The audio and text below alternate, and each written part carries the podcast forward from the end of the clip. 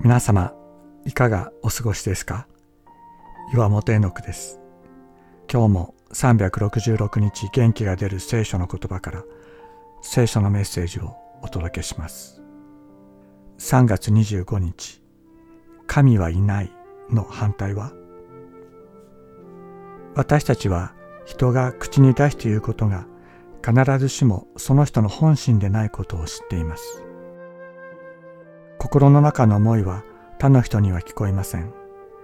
ですから心の中の言葉こそその人の本当の思いなのかもしれません。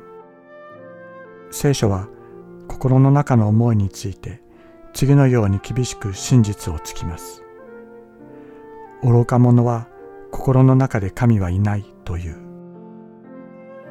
心の中で神はいないというとは自分を基準とするということです。自分を基準として物事を判断し他を裁く。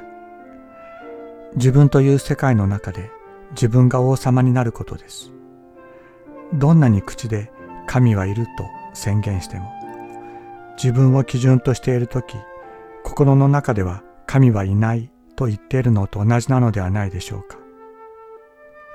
神はいないの反対は神はいるではありません。神はいないの反対は神様と叫ぶことです。神様と呼びかけることです。神様、あなたの身思いを教えてください。私はどうしたらよいのでしょう？と聞くことです。人は神の臨在に触れてこの方の絶大さを知ります。自分を基準とすることがどれほど愚かなことで、それこそが神を否定する罪だということを知るのです。こんなに罪深いものを求めて出会おうとしてくださっている神がいる。導こう、生かそうとしてくださっている神がいる。関係を求めてくださっている神がいるのです。私たちも求めましょう。呼びかけましょう。神様、神様と。この方と出会う時に全てが変わる。私たちは日々変えられていくのです。愚か者は心の中で神はいないという。